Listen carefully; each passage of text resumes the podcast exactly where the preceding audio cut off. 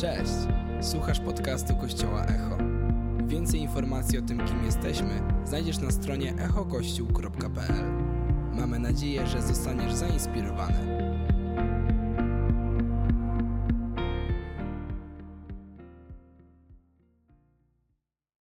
Dzień dobry, kościele Echo! Dla tych z Was, dla których to jest dziwne, że tak krzyczę od początku, musi mi wybaczyć, po prostu lubię tak zacząć. E, słuchajcie, ja się nazywam Piotr i to jest dla mnie zaszczyt i przyjemność, że mogę dzisiaj stać przed Wami. Będę prowadził coś wyjątkowego, coś specjalnego, ale zanim em, krótko podsumujemy sobie serię, którą właśnie w tym miesiącu kończymy. Ta seria to Moda na sukces. Pierwsze, pierwsza niedziela była o rządzach ciała, czyli o tym, że funkcjonujemy w świecie, w którym wartości, które są wokół nas, e, nie szukają Boga, a wręcz walczą z tym, co, co Bóg chce dla naszego życia i jak nasze ciało czasami pożąda czegoś, co jest wbrew temu, jak Bóg nas stworzył. Druga niedziela była o rządzach oczu o tym, co widzimy, czego pożądamy naszymi oczami, ale tak naprawdę ta niedziela, ta przepiękna niedziela była o tym, na co powinniśmy kierować nasz wzrok. Trzecia niedziela, życie kierowane wiarą. Eryk mówił świadectwa, historię i swoją perspektywę na to, co to znaczy żyć wiarą. A ostatnia niedziela Michał inspirował nas, em, inspirował, tłumaczył, uczył nas, czym jest pycha życia. Jak pycha życia, na którą jesteśmy wszyscy narażeni i która atakuje każdego z nas, może doprowadzić nas do myśli, czy na pewno Bóg ma najlepszy pomysł dla swojego życia, czy ty nie sam, czy ty sam nie wiesz najlepiej, co jest dla ciebie najlepsze. I podsumujemy sobie dzisiaj te tematy, ale już trochę chcę was nastawić na to, że będziemy o tym mówić w kontekście broni, którą mamy do walki z każdą z, z, każdą z tych rzeczy. To jest nasza wiara. Nasza wiara jest naszą bronią.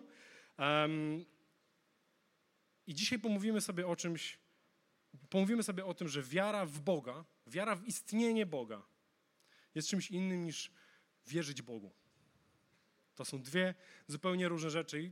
Wiecie, chcę wam na sam początek powiedzieć takie zdanie, które cały czas mnie przemienia i przemienia moje myślenie e, i uczy mnie, uczy mnie wiary, że wiara jest jedyną rzeczą, która może zaimponować Bogu. I wiecie, to jest niesamowite, że Olek, e, kiedy, kiedy inspirował nas do hojności, powiedział coś, co tak niesamowicie łączy się z tym, co powiedziałem, bo to co, to, co powiedział o tym, że Bóg stworzył wszystko, że my możemy, to, co możemy Mu oddać i tak już jest Jego. On stworzył cały ten świat. Wszystko, co jest na tym świecie, należy do Boga i my nie możemy dać Mu niczego, czego On już nie ma, poza naszą wiarą. Wiara jest jedyną rzeczą, jaka może zaimponować Bogu, bo to jest jedyne, co, co możemy oddać Mu z głębi naszego serca, co nie należy jeszcze do Niego, jeśli Mu tego nie oddałeś. I On oczekuje od nas tylko, tylko właśnie jednej rzeczy, wiary i tego, że, że jesteśmy w stanie zaufać Mu,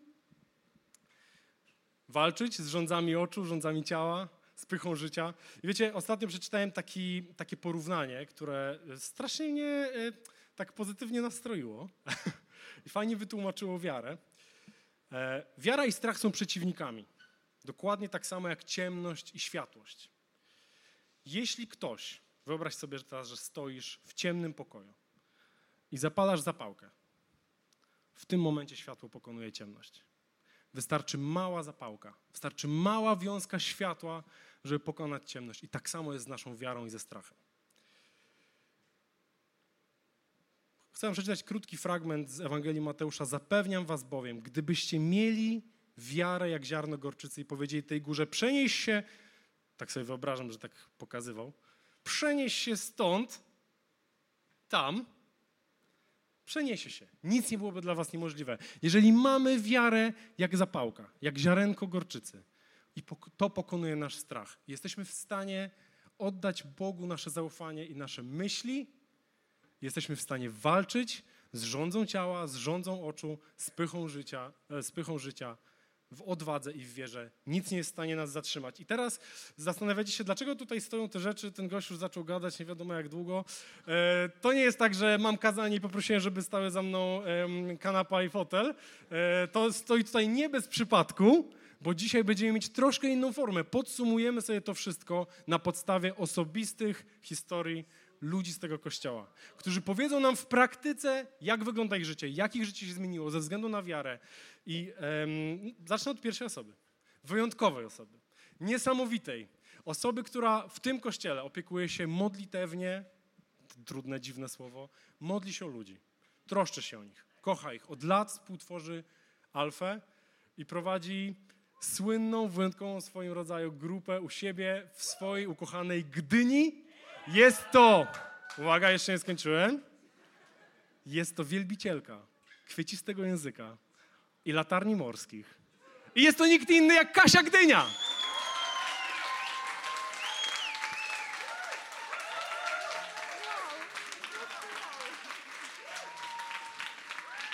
A naszym drugim gościem, powiem tak, jedyny w swoim rodzaju i when I say it, I mean it. Wystarczy, że pogadacie z nim trzy minuty i będziecie wiedzieli, o czym mówię.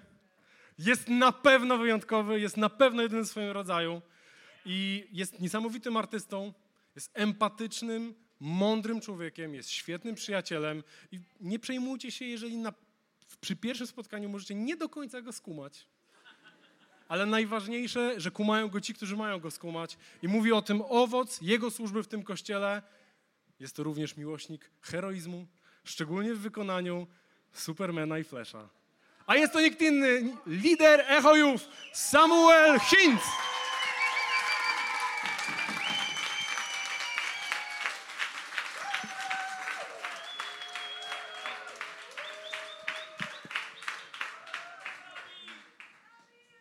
Dobra, jesteśmy gotowi. Słuchajcie, specjalnie za, zapowiedziałem was tak długo, żebyśmy teraz już mogli polecieć, um, że tak powiem, z bomby.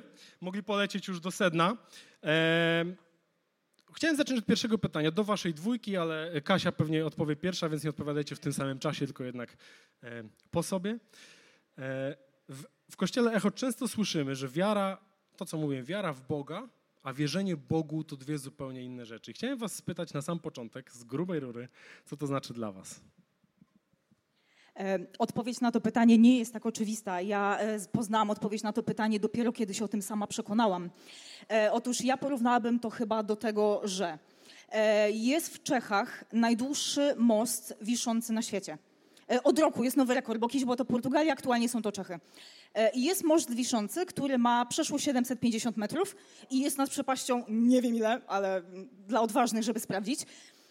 I ja o nim wiem, jeszcze tam nie dojechałam. Nie mam zresztą takich pokus, ale gdybym miała, nie dojechałam tam, ale wiem o nim, bo są gogle, są ludzie, którzy tam byli, są zdjęcia, jest jakby Wikipedia. Wiem, że on jest. E, więc jakby wierzę, że on tam jest. Natomiast gdyby ktoś mnie zapytał, czy ja ręczę własnym życiem, własnym zdrowiem, hipoteką, e, że przebiegnę po nim i nic się nie stanie? Że on jest tak stabilny, że konstrukcja jest po prostu tak nieomylna, że na pewno nic się nie stanie? No nie.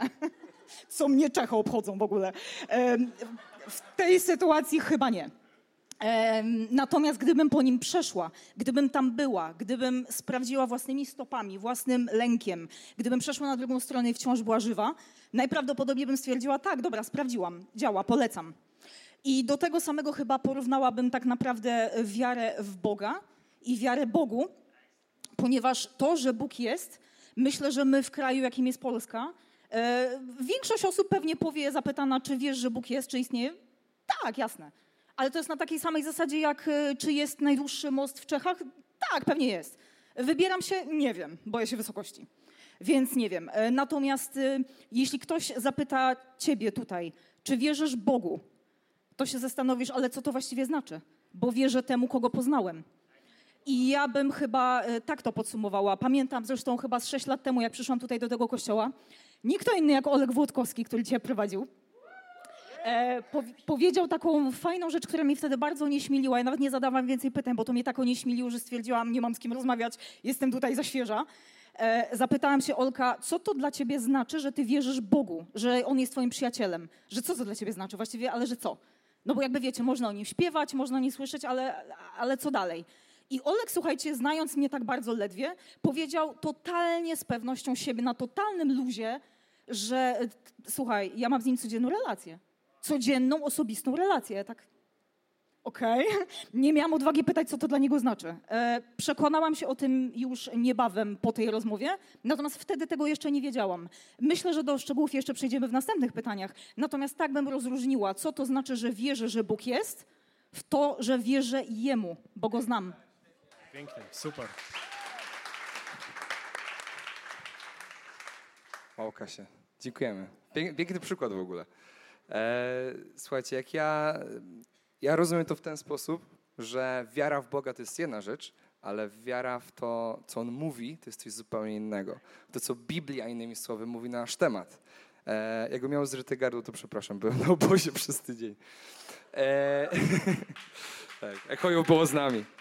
E, słuchajcie, chodzi mi o to, że ja na przykład miałem problem z tym, że łatwo mi uwierzyć to, że Bóg jest, że stworzył świat, jest potężny i wspaniały, ale o wiele trudniej było mi uwierzyć w to, co Biblia mówi personalnie na mój temat. Macie wersety, na przykład w księdze Jeremiasza o tym, jak Bóg cię znał już w łonie twojej matki. Jak Bóg mówi o nas bardzo w taki kochający sposób. Mówi, że cię kocha, mówi, że ma dla ciebie plany. I ja zawsze miałem problem z tym, że to przyjmować do siebie, bo mówię, łatwo mi było wierzyć w to, że On jest, ale o wiele trudniej w to, jak, w jaki sposób On się wypowiada na mój temat. E, I wydaje mi się, e, że to jest właśnie ta różnica że jak przyjmujemy wiarę w Boga, to nie przyjmujemy tylko to, co On zrobił dwa tysiące lat temu, to co On robi na świecie, tylko też co On robi w naszym życiu, też co On robił a propos nas i mówi a propos naszego życia. Czy to przez innych ludzi, czy to przez Biblię, czy to przez jakąś własną historię, którą przeżywamy. I dla mnie to jest właśnie wiara Bogu. Tak? Wiara Bogu. Tak, tak, tak, tak. Wow, Dziękuję. Piękne. Wow. No muszę przyznać, że świetne odpowiedzi. Dziękuję. Um, słuchajcie, to pójdźmy dalej, pójdźmy dalej, bo e, już zaczynamy powoli kumać, co rozumiecie przez to, że okej, okay, wierzymy, że Bóg jest, ale czy ja wierzę w to, co On mówi? O sobie, o mnie, to już zaczynamy kumać. A teraz moje pytanie w związku z tym jest takie, czy u was osobiście, czy zaufanie do Boga zaczęło się w waszym życiu po jakiejś konkretnej sytuacji? Czy to był moment, kiedy po prostu, okej, okay, Panie Boże, jesteś, no i co dalej? I nagle on udowodnił, możesz mi zaufać? Czy może to był proces, w którym musieliście się tego uczyć i to był jakiś, zajęło to wam jakiś czas? Żeby też zacząć od Kasi. Kasia. I ja z góry proszę o wybaczenie, ale będzie ekscytacja. Go. E, bo mija już blisko 5 lat, czy nawet więcej, a ja się dalej tym jarem i ekscytuję nieziemsko. E, u mnie Bóg zaczął naprawdę z grubej rury. E, ponieważ e, taki background, ja się postaram to skrócić najbardziej, jak tylko to jest możliwe. E, ja w życiu, od kiedy byłam małym dzieckiem i słyszałam o tym Bogu, który gdzieś tam sobie jest, tak jak ten moc w Czechach. Zawsze chciałam mieć w życiu, jakby dokonać dwóch rzeczy. Zawsze chciałam podróżować bardzo dużo i zawsze chciałam mieć własne mieszkanie. I o ile z tym pierwszym, powiedzmy, jakoś sobie radzę sama dobrze, tak z mieszkaniem potrzebowałam naprawdę bardzo dużej, nawet, nawet nie wiem czy wiary, ja w zasadzie to kiedyś było ograniczyło tak naprawdę z cudem, bo wywodzę się z takiego dosyć patologicznego e, środowiska i z takiego bardzo dysfunkcyjnego dzieciństwa. I nic na tamten moment w moim życiu, przed poznaniem Boga, nie wskazywało na to, że ja w ogóle dokonam kiedyś czegoś takiego jak posiadanie własnego mieszkania. E, ale trafiłam tutaj właśnie do tej społeczności, poznałam Boga. E, poznałam już, co to znaczy mieć relację z Bogiem. I, I to był moment, w którym dowiedziałam się, że gdzieś tam w Gdyni, mojej ukochanej Gdyni, buduje się piękne nowe osiedle i słuchajcie, i to wiem, że to nie było ode mnie, ponieważ ja nigdy bym sama nie miała tak odważnej, szalonej myśli. To musiało być od Boga. E, powiedział, że tu jest twój dom. Nie było dźwigów, dla jasności, nic nie było. Była po prostu nic, nie było, było ściernisko, nic. E, I tu będzie twój dom, bo deweloper się tam ogłasza, wiecie, plakaty dopiero, ja tak, okej. Okay. E, I jakimś dziwnym trafem ja zaczęłam w to wierzyć. Nie wiem jak. I ja mam to do siebie, że ja muszę pewne rzeczy przez Bogiem przegadać. Wsiadłam w pociąg, pojechałam w góry sama, że muszę z Bogiem to obgadać. I słuchajcie, ta historia jest tak piękna, ale mam tak mało czasu, więc y, muszę ją niestety tak mocno skrócić. Tam usłyszałam po raz pierwszy w życiu y, głos Boga praktycznie tak, jak my się słyszymy teraz nawzajem, tak jak Michał Ciebie teraz widzę. E, nigdy w życiu nie sądziłam, że uczucie Bożej obecności, który idzie obok, może być tak niepodważalne. I to już nie jest tak, że ja słyszę, jak ktoś ze sceny o tym mówi, czy włączam sobie fajnego podcasta i ktoś o tym mówi, bo jest słynny, to mówi, bo nie wiem, bo fajnie mówi. Ja to przeżyłam, bo w tym lesie i w tych górach i na tych szlakach Bóg szedł dosłownie ramię w ramię ze mną. E, I to trwało długie godziny, bo no, szczyt to była wprawdzie tylko śnieżka, ale jednak tam się parę godzin idzie. E, to było nieprawdopodobne i nienormalne, co się tam działo na tym szlaku. I to były kilka godzin, które po prostu ja jasno usłyszałam, że dziecko, ja cię kocham i ty będziesz miała swój dom. Ty jesteś warta tego, żebyś w końcu miała swój dom. Przepraszam, jak się rozpłaczę, standard, jakby kto mnie zna. E, ty będziesz miała swoje piękne mieszkanie, w którym będą grupy domowe. Do tego domu będą przychodzić ludzie i po to będziesz go miała. Będziesz czuła się bezpieczna i to będzie miejsce, w którym nikt ci nie zrobi krzywdy. I ja, słuchajcie, w to uwierzyłam. I co ciekawe, to, musi, to musiał być głos Boga, bo ja bym w życiu nie wpadła na to samodzielnie. Z żadnym psychologiem, wiecie, jakby życie nie dawało mi wystarczająco środków, żebym miała takie pocieszne myśli sama. E, stąd wiem, że to musiał być Bóg, bo nikt inny nie mówiłby z taką mocą do mojego życia. I kiedy ja stałam już sobie parę godzin później na tej e, śnieżce, ja wiedziałam, że o kurczę, sam Bóg we własnej osobie po prostu, On mi coś obiecał. I to jest nieomylne, niepodważalne. I słuchajcie, ja będąc jeszcze w Karpaczu, ja zdalnie, ja po prostu tak bardzo w to uwierzyłam, tam nie ma dźwigów, przypominam. Nie ma dźwigów. Nie znam ceny, nic nie wiem. E, zdalnie wypowiedziałam e, umowę swojego aktualnie wynajmowanego mieszkania. Wynajęłam pokój, bo był trzy razy tańszy. No bo wiecie, pięć stówek, nie? Płacić co miesiąc to co innego niż tam, na tamte mamy 1500. To było wiele lat temu, więc te ceny są jakie są. Ale to były serio takie ceny. Więc ja jadąc z Karpacza wiedziałam, że jadę się pakować, swój dobytek, bo przenoszę się do pokoju, ponieważ nie wiem, kiedy ta budowa się zacznie, nie wiem, czy to mieszkanie będzie moje. Znaczy, inaczej, ja wiem, że ono będzie moje. Nie wiem kiedy, nie wiem jak, nie znam cen, nie wiem nic. Ale jak Bóg powiedział, to po prostu nie ma bata. I słuchajcie, tydzień później przeniosłam się na wynajmowany pokój, żeby ciąć koszty, wiecie, po prostu tynk w ścianę, trzeba zbierać dwa lata na remont, na wkład własny, na wszystko. I słuchajcie, obu w głowę przyszedł jakiś rok później, kiedy się okazało, że deweloper ogłosił ceny i ewidentnie coś nie pykło, bo wcześniej e, doradca od kredytów powiedział mi, że jak najbardziej na taką i taką cenę, jaka jest przewidziana, jak najbardziej jest ok, że pani w to wchodzi. Po czym okazuje się, że ta cena jest podwójna. I słuchajcie, ja pamiętam moment w mojej pracy, w którym Michała Rosy dzisiaj nie ma, natomiast on wtedy był moim kompanem w biurze, kiedy ja stwierdziłam, nie, to jest niemożliwe. Po prostu jeśli ja słyszałam coś tak wyraźnie i ja tak bardzo wiem, co Bóg powiedział, to kim jest deweloper, albo kim jest doradca kredytowy, albo kim w ogóle są ci wszyscy ludzie, żeby powiedzieć mi, że ja tego mieszkania nie będę miała, no chyba ich pogięło. Wow. I poszłam do, poszłam do Michała, słuchajcie, on pracował ileś tam korytarzy dalej. Mówię, Michał, jest akcja, wychodzimy z budynku, jesteś mi potrzebny. Słuchajcie, przerwałam swoją pracę, przerwałam jego pracę i poszliśmy na obiad i ja mówię, Michał, ym, jak? Pytam się, jak? Nigdy w życiu nie byłam niczego tak pewna jak słowa od Boga i teraz oni mają czelność mi mówi, że mnie na to mieszkanie nie stać. Chyba żartuję. I jak? I Michał Rosę wtedy był tym, który dodał mi, bo ja nie miałam takiej odwagi jak teraz, wiecie, dziarsko, to był moment, kiedy ja naprawdę się rozsypałam. Bo wiecie, to była taka... Y, pobyt, pobyt na tej górze z Bogiem to była moja własna Ewangelia. Ja na tej podstawie mogłabym być kolejnym apostołem, który chodzi i opowiada ludziom, co Jezus robi w życiu. I co, i że jednak nie? Jakby, wiecie, to chodzi o moją twarz, to w ogóle chodzi o Boga twarz, no w ogóle jak to jest możliwe. E, I Michał mi wtedy powiedział, że Kasia, jeśli wiesz, jeśli jesteś pewna, walcz. Ja mówię, ale jak? No nie, walcz, znajdziesz sposób. Jeśli tak ci Bóg powiedział, znajdziesz sposób. Dobra. E, umówiłam się na kolejną wizytę do kolejnego e, pośrednika, co jest istotne, e, doradcy finansowego, innego niż poprzedni.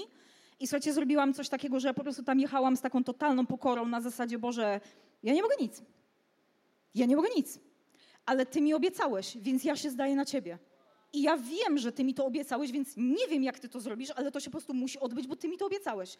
I słuchajcie, taka we mnie wojowniczka Ksena prawie, że po prostu się pojawiła, że ja jadę na to spotkanie nie jako Kasia, która chce kredyt. Ja jadę jako rzecznik Boga, jako adwokat, który im udowodni, że oni się mylą. Bo ta cena, albo ta cena być nie może, albo nie wiem, no, no mylą się. Jeszcze nie wiem jak, ale dowiodę tego. Słuchajcie, na tym samym spotkaniu, i teraz naprawdę trzymajcie trampki, na tym samym spotkaniu okazało się, że pomimo, że cena za metr kwadratowy była tam chyba podwójna, moja zdolność była identyczna i rata wyliczonego kredytu była identyczna. I pytam się, jak to się wydarzyło. Pytam się tego człowieka, bo naprawdę nie wiem, wiecie, już nogi jak z waty i nie wiem, jak to się stało. E, a co pani powiedział poprzedni? Ja wiem, no to, to i to. No to z tego, co pani mówi, wychodzi na to, że ten poprzedni to był jakiś kompletny głąb, to jest cytat bo on zupełnie nie uwzględnił pani wkładu e, własnego, ani tego, że to, to i to. Ponieważ proszę zobaczyć, przesłania mi komputer, to są wyliczenia. To jest pani rata miesięczna. Nawet chyba nie wiem, czy nie niższa niż, niż ta poprzednio rok temu wyliczona. Więc jak najbardziej, go ahead, kobieto, kupuj mieszkanie. Wow.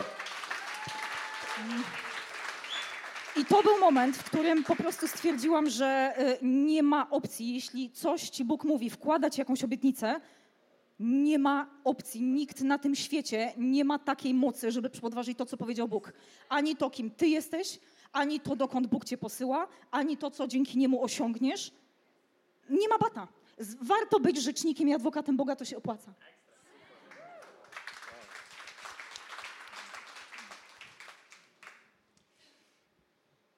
No niesamowite, no to jakby nie, nie, chcę za dużo mówić.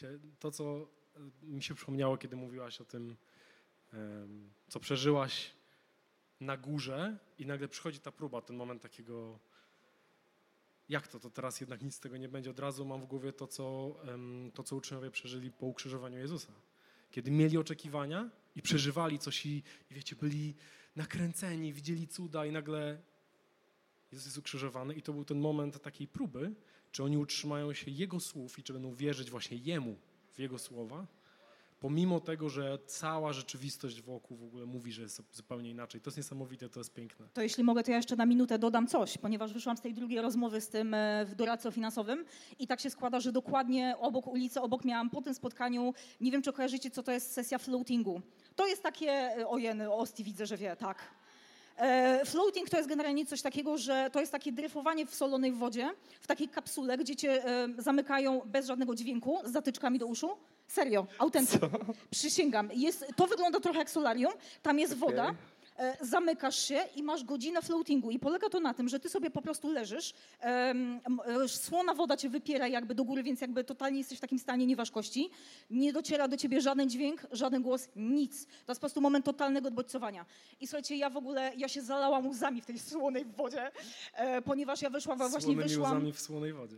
Tak, ponieważ właśnie wyszłam z tego spotkania, w którym się okazało, że tak, mogę to mieszkanie brać, ono będzie moje. I słuchajcie, tam przeżyłam e, najbardziej chyba spektakularne jakby usłyszenie Bożego głosu, jakie do tej pory miałam. Chyba jeszcze go nic nie przebiło, ponieważ to jest taki moment, że naprawdę jesteś trochę jak w wodach płodowych. Ja mega polecam, to jest w ogóle petarda. W czym, Kasiu? Em, że jesteś po prostu takim, jesteś tylko myślą. Ty w ogóle nie czujesz swojego ciała. I właśnie do tego zmierzam, że ta sesja, jakby e, w tym miejscu, jakby usłyszałam dokładnie, pojawiły mi się w głowie słowa, że widzisz dziecko, dokładnie tak jak zrobiłaś, rób przez całe życie. Nie będziesz potrzebować ani rąk, ani nóg, ani stawów, ani mięśni, ponieważ to ja jestem twoją dźwignią i zrób to, co zrobiłaś dzisiaj. Zdaj się tylko i wyłącznie na mnie, a twoje mięśnie nie będą ci do końca życia potrzebne. Słuchajcie, zalałam się tam łzami. Podam wam adres, nie idźcie tam, bo tam ta woda już nie bardzo, nie? Wow. Sami, to w takim razie to samo pytanie do ciebie.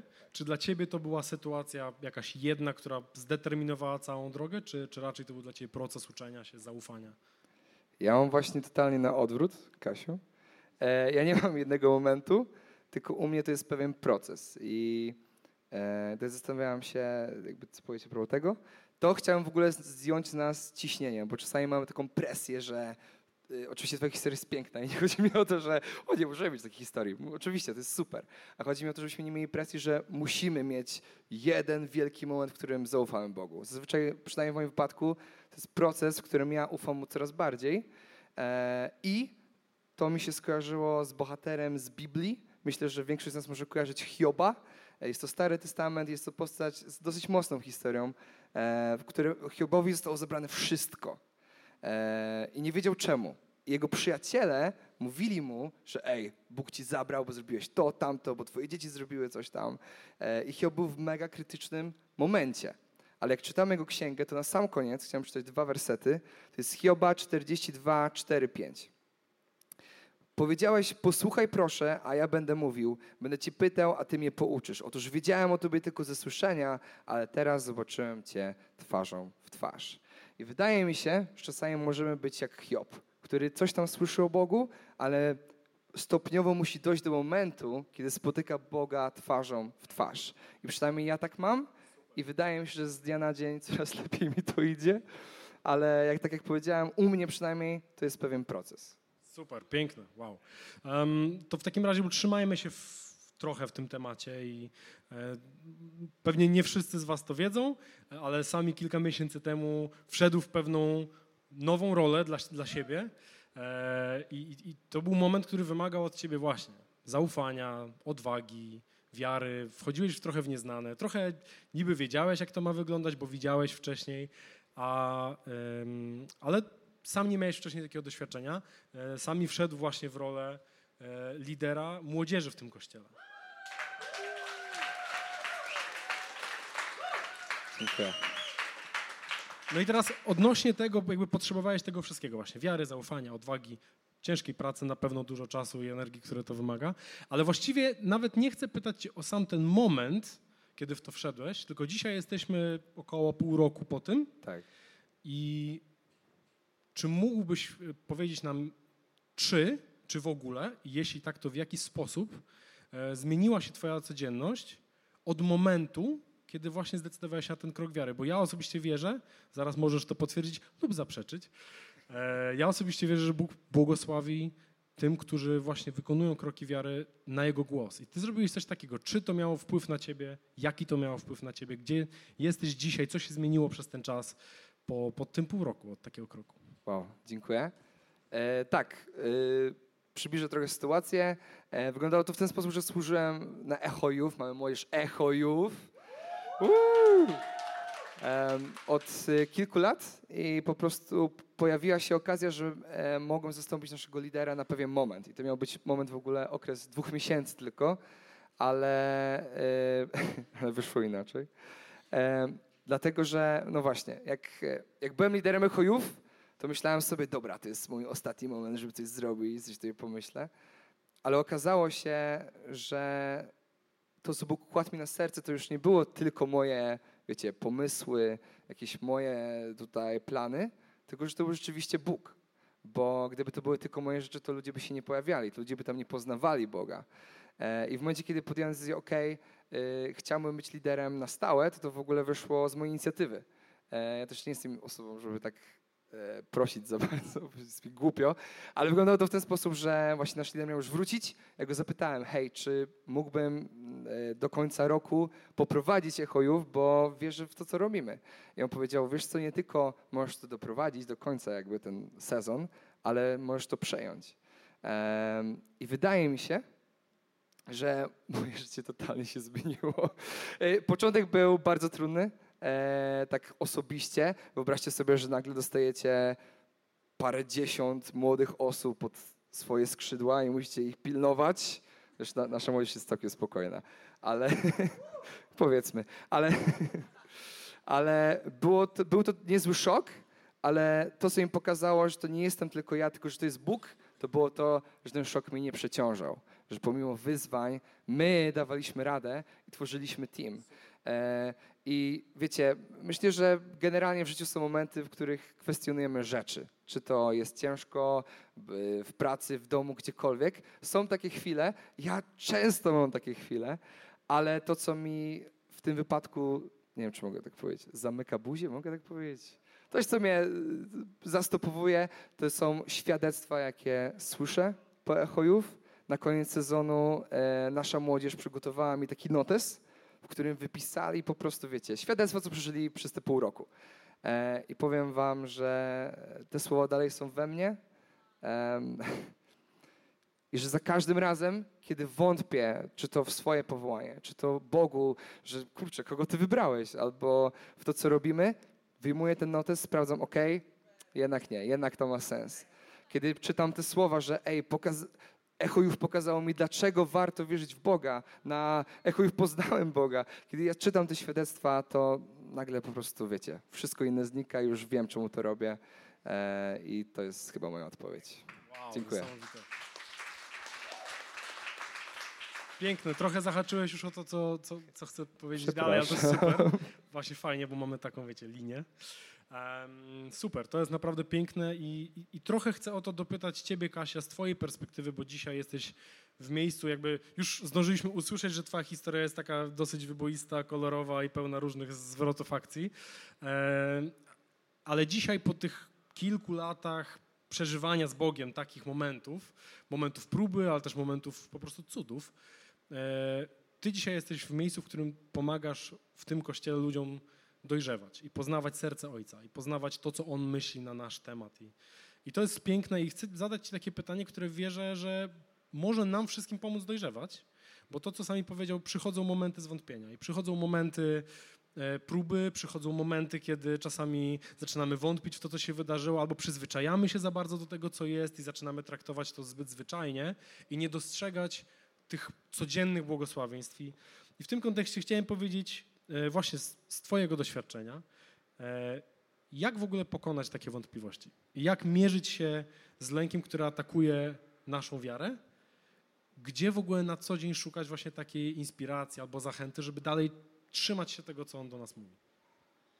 E, powiem więcej, e, nawet w momencie, kiedy my się podejmujemy jakichś służb i to wszyscy liderzy w tym kościele najlepiej wiedzą, za każdym razem, kiedy jest nowy sezon Alfy i myślę, że tutaj wszyscy gospodarze Alfy już kurwają głowami, bo już wiem, wiedzą, co chcę powiedzieć.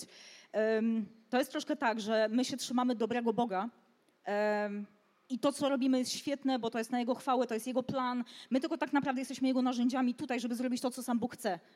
Natomiast ten drugi nie śpi w tym czasie, nie? I to, jest, e, I to też jest niepodważalna prawda. Wiecie, jakby są momenty euforii, że po prostu a, będzie mieszkanie, a w ogóle coś tam, wiecie. Są fajne momenty z Bogiem, kiedy wszystko się udaje, ale są też te momenty próby, o których e, Piotr wspomniałeś, że um, życie z Bogiem e, nie oznacza, że będzie odtąd tylko i wyłącznie lekko i z górki, bo to tak nie działa. I właśnie w momencie, kiedy zaczyna się następna edycja Alfy, to my jako wszyscy, wszyscy liderzy, wszyscy jakby osoby współprowadzące y, ten kurs, nagle jakimś magicznym, mistycznym sposobem zaczynamy się zmagać. A to ktoś ma jakieś przeboje w rodzinie, takie wiecie, hardkorowe. A to komuś umiera najbliższa osoba w rodzinie. A to ktoś ma jakieś problemy w pracy. I, yy, i to jest już standard. My w zasadzie jesteśmy o tyle silniejsi, że my już o tym wiemy. Na zasadzie jest nowy sezon alfa, więc słuchajcie, tym bardziej módlmy się potrójnie, bo wiemy, że teraz wróg nie będzie spał. Bo wiecie, kiedy ja jestem na wakacjach i się byczę, to szczerze powiedziawszy, no zły nawet nie za bardzo ma po co do mnie sięgać, no bo no co ja jestem za wyzwaniem, jak ja się lenię, nie? Natomiast kiedy przychodzi wrzesień, bądź chyba październik w tym, w tym roku będzie nowa alfa, e, to ja wiem, kto się obudzi po wakacjach razem ze mną i kto będzie uderzał w moje życie, kto będzie próbował mnie atakować. E, I to jest e, niestety trochę wpisane jakby w koszty. I my o tym wiedząc, już ileś edycji dalej, e, wiemy, że po prostu wtedy musimy wręcz potroić wspólną modlitwę o siebie nawzajem. E, jest grupa tak naprawdę tutaj osób w kościele, która jest taka grupa modlitewna, która w całym tygodniu jakby modli się o wszystkie potrzeby też, te, które są wypisane też na kartkach, proszę i dziękuję, ale w ogóle wszelkie potrzeby, jakie Kościół ma. I zawsze alfa jest wtedy u nich tak dosyć mocno zaakcentowana, słuchajcie, jest alfa, więc wiecie, co się będzie działo. Módlcie się nie tylko o tych ludzi, ale módlcie się o nas. I myślę sobie, że to jest, to jest ważne. E, inną rzeczą, która chyba dla mnie jest w ogóle też kluczowa, Michał się pojawił zupełnie przypadkiem. E, dobrze jest mieć swoich e, takich ojców duchowych. Ojców to jest głupio powiedziane, jesteśmy równolatkami, ale dobrze jest mieć osoby, które nas duchowo inspirują, dzięki którym wzrastamy, bo nie raz i nie dwa zdarzyło się, że do tutaj obecnego Michała oraz do jego żony, która właśnie dzisiaj wam tłumaczy, do Malinki, musiałam pojechać e, rozłożona na łopatki, słuchajcie, z tym i tym po prostu nie dźwigam, nie daję sobie rady, co robić. I wiecie, i to są osoby, przy których po prostu trzeba usiąść i ym, z pokorą przyznać się, nie ogarniam. Nie ogarniam, mam wątpliwości. Nie? Gdzie wiecie, jeszcze nie tak dawno temu ja w ogóle jestem straszną fanką e, pierwszego pięcioksiągu Starego Testamentu. Po prostu kocham, kocham w ogóle historię Mojżesza, wyjście jest przez pustynię, uwielbiam to. Ja to po prostu czytam trochę jakbym Netflixa oglądała, serio, po prostu to jest genialne. E, I zawsze byłam taka, wiecie, na samym początku mojej drogi, zawsze byłam taka e, strasznie sceptyczna, bardzo oceniałam tych ludzi. Ludzie, na własne oczy widzieliście takie cuda. Tu w ogóle wiecie, plagi egipskie, pyk, pyk, Mojżesz się tak rozprawił, bo Bóg był z nim. Manna z nieba, nie macie co jeść, leci manna z nieba. Dlaczego wy wątpicie? Co wy macie w głowach, że wy wątpicie? Wiecie, byłam taka naprawdę oceniająca, przyznaję się. Natomiast lata moje z Bogiem gdzieś tam leciały i wiecie, u mnie też były różne cuda, bo mieszkanie to jest dopiero początek, ale potem następowały inne różne cuda. Bóg naprawił moje relacje i to pokaźnie. Naprawił moje miejsca pracy, yy, naprawił mój portfel.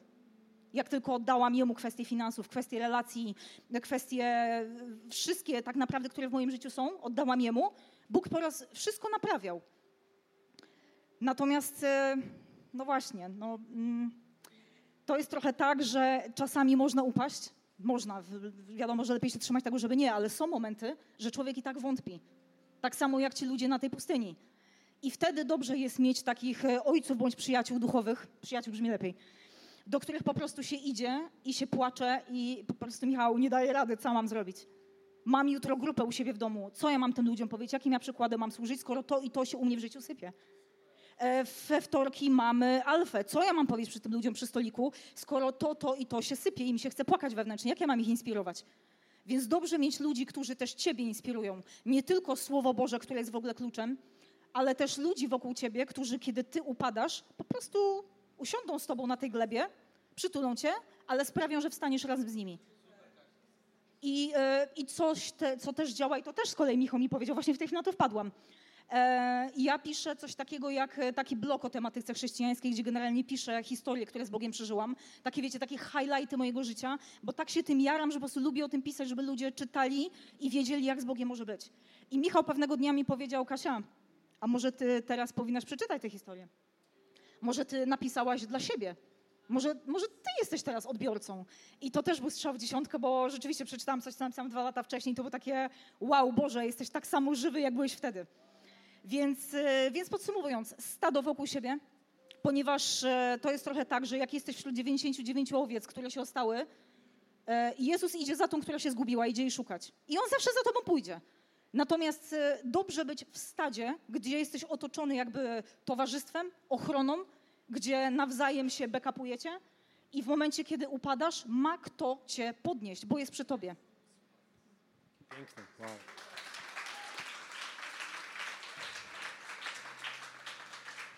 Piękne. E, będziemy powoli kończyć, ale mam do Was jeszcze jedno pytanie, które. Może spróbujmy to zrobić krótko, bo myślę, że dużo, dużo dzisiaj już pięknych rzeczy się pojawiło z tej sceny. E, ale tak na sam koniec chcę Was spytać z tej perspektywy, tego wszystkiego, o czym, o czym dzisiaj mówiliśmy. E, czy życie w codziennej relacji z Bogiem, właśnie uczenie się tego zaufania, doświadczanie tych wszystkich rzeczy, zmieniło, albo może pewnie cały czas zmienia, e, wasze postrzeganie słowa sukces, czyli clue naszej, naszej serii. Może zaczniemy od samego. Tak, e, u mnie absolutnie. Chciałem powiedzieć, że często jak myślimy w kontekście Boga, w kontekście Kościoła, to myślimy, że sukcesem jest na przykład objęcie jakiejś roli, na przykład bycie pastorem, a uważam, że tak zupełnie nie jest. Sukcesem jest, kiedy wchodzisz w swoje powołanie. I chciałem powiedzieć historię, tak jak mówiłem, byłem na obozie przez tydzień e, dla młodzieży. E, byłem, od, byłem liderem odpowiedzialnym za grupę 11 e, młodych ludzi.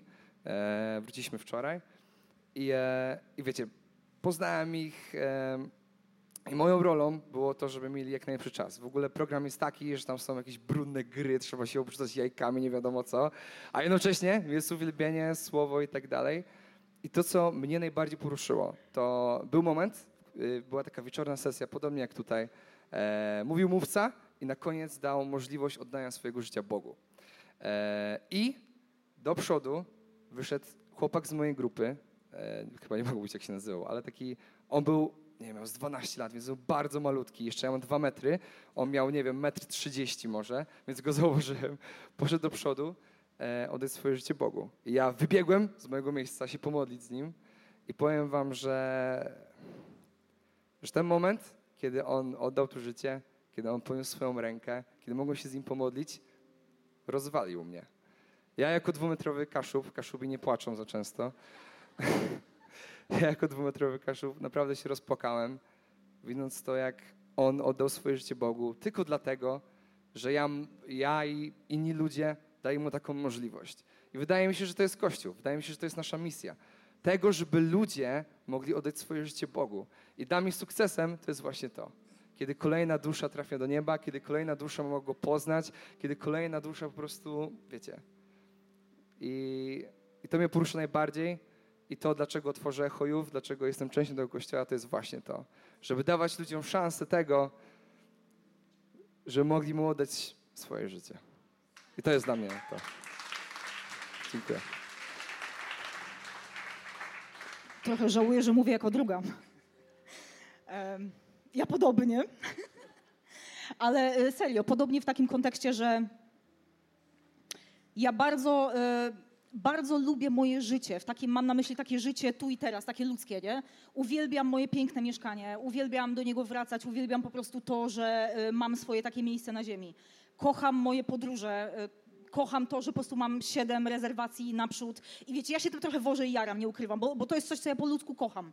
Um, uwielbiam, jak mi się coś udaje, uwielbiam, nie wiem, podwyżki w pracy, awanse, takie wiecie, takie normalne rzeczy, które my wszyscy żyjemy.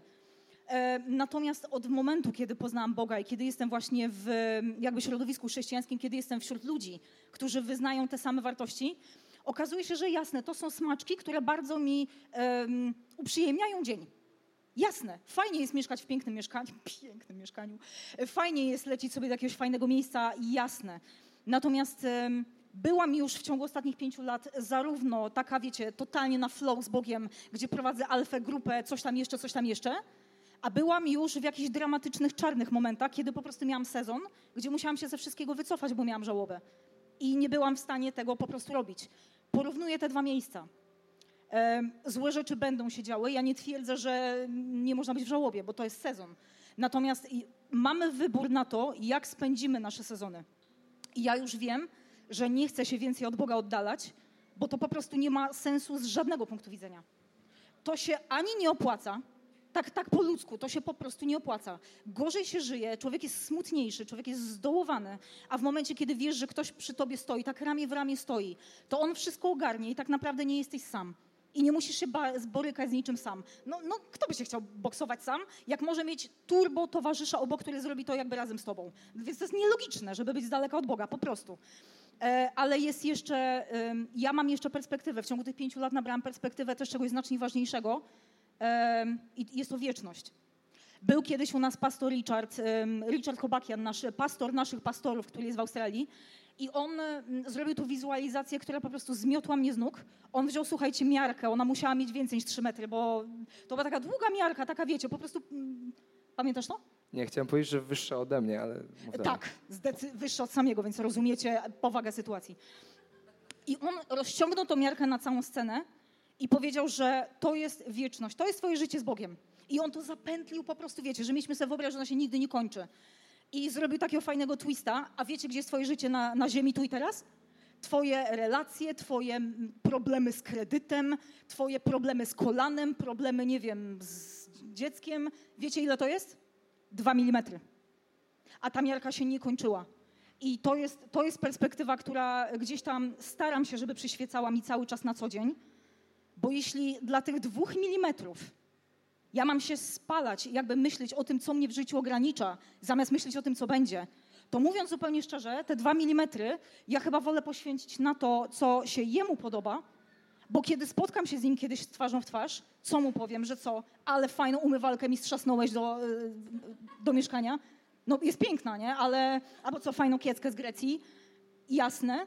Natomiast podejrzewam, że jak stanę z Jezusem w twarzą w twarz, to ja będę chciała wymienić imiona ludzi, którzy go poznali dzięki temu, że ja coś robiłam w jego imieniu tutaj.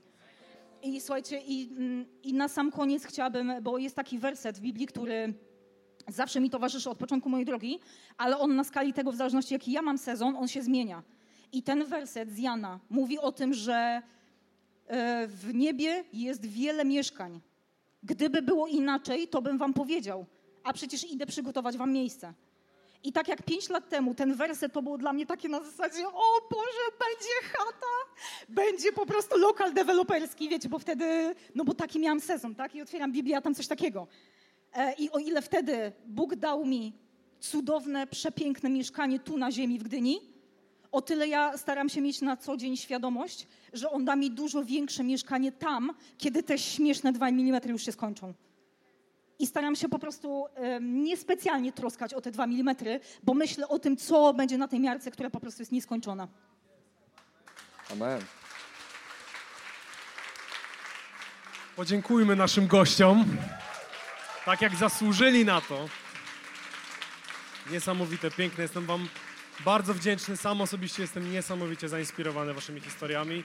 Nie ukrywam, że kiedy przygotowywałem sobie pytania, nie mogłem się doczekać ich odpowiedzi, e, bo nie uzgadnialiśmy tego. Sam byłem tak samo zaskakiwany tymi odpowiedziami jak, jak wy. Niektóre rzeczy wcześniej słyszałem po prostu, bo się znamy, ale, ale, ale jeszcze chcę Wam po prostu podziękować za tą piękną inspirację. E, możecie już zejść, a ja tylko chcę Wam powiedzieć. A ja tylko chcę Wam powiedzieć, bo to jest ostatnia niedziela z tej serii i chcę tylko powiedzieć taką rzecz, która e, kiedy już zaczynałem przygotowania, już wiedziałem, że chcę o tym powiedzieć. E, to jest to, że to, co możemy wyciągnąć z tej serii, to to, że nasze ciało i nasze oczy czasami potrafią um, nas zmylić i po prostu wskazać zły kierunek. I my nawet o tym nie wiemy, bo mamy przed oczami to, co mamy przed oczami, widzimy tylko to.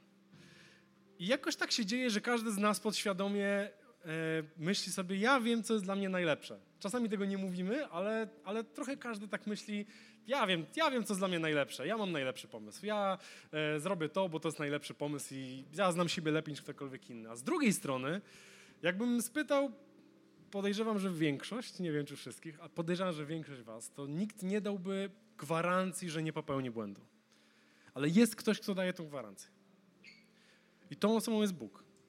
On daje gwarancję, że się nie pomyli. On się nie pomyli, on się nie spóźni, on nie traci siły, a przede wszystkim on nigdy, nigdy, przenigdy nie przestaje nas kochać. I niezależnie od tego, co mówi rzeczywistość wokół nas, bo to, co mówiła na przykład Kasia odnośnie, odnośnie tych sezonów, które są wokół, czasami możesz być naprawdę w ciemnej dolinie i wydaje ci się, czy Bóg dalej mnie kocha, czy dalej się mnie troszczy, czy dalej prowadzi mnie swoją ręką, czy dalej otacza mnie opieką, skoro to wszystko dzieje się wokół mnie, ale On jest tym, który potrafi dać ci lekkość w tym, żeby przejść przez te sezony i chociaż świat wokół ciebie może się walić, tobie nic się nie stanie. I on widzi więcej niż nasza perspektywa, bo tak jak powiedziałem, my widzimy tylko, wiecie, jak stanę tak, to widzę to, nie? Nie widzę na przykład okiego za mną teraz w tym momencie. A on widzi. A przede wszystkim on ma perspektywę wieczności i on widzi coś, czego my nigdy nie będziemy w stanie dostrzec, dopóki nie, dopóki nie przyjdziemy do, do wieczności, którą on przygotowuje. I on jedyne, czego od nas chce, to jest ta odrobina wiary, jak z tą zapałką. I jak nie znasz tego, to może ci się czasami wydawać, że właśnie stoisz w tym ciemnym pokoju. I nic się nie boli, o nic się nie potykasz, ale trochę stoisz i, i nie jesteś pewny tego, co jest wokół ciebie. Jest trochę ciemno, trochę strasznie. Ale wystarczy właśnie ta mała zapałka, ta odrobina wiary, żeby to światło pokonało ciemność i żeby ta wiara pokonała ten strach. Dlatego chcę nas dzisiaj, nas, siebie też, nas wszystkich zachęcić dzisiaj do tego, żebyśmy uczyli się cały czas. Nie tylko wierzyć w Boga, ale wierzyć Bogu. Dziękujemy, że byłeś z nami. Mamy nadzieję, że zostałeś zainspirowany. Więcej podcastów możesz posłuchać na naszej stronie echokościół.pl.